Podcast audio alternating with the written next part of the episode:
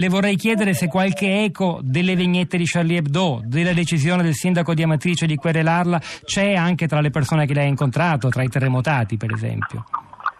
Sì, come avete detto voi siamo a San Cipriano che adesso sta per essere inaugurata la scuola, c'è il ministro Giannini. Per quanto riguarda le vignette sono tutti a favore eh, della querela fatta dal sindaco di Amatrice.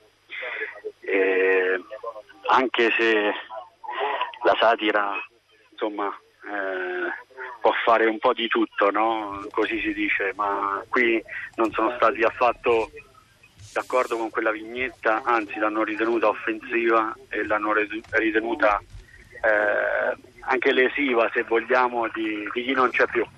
Quindi questo è il sentimento degli abitanti di Amatrice e del sindaco Pirozzi in primis. Grillotti, anche di fronte al fatto che forse, anche se non è intuitivo e immediato, il messaggio vero della vignetta non è ovviamente contro le vittime, ma contro chi ha costruito case che sono crollate dopo un sisma che forse tanti morti non li avrebbe mai dovuti provocare. Quella è stata la seconda vignetta, diciamo, è stato un po' un recuperare no? da parte della rivista francese.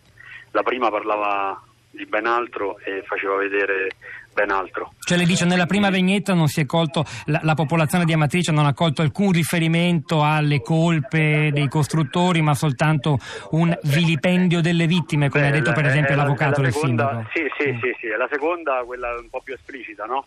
che dice che le, le, case le ha costruite la mafia e non eh, Charlie Hebdo.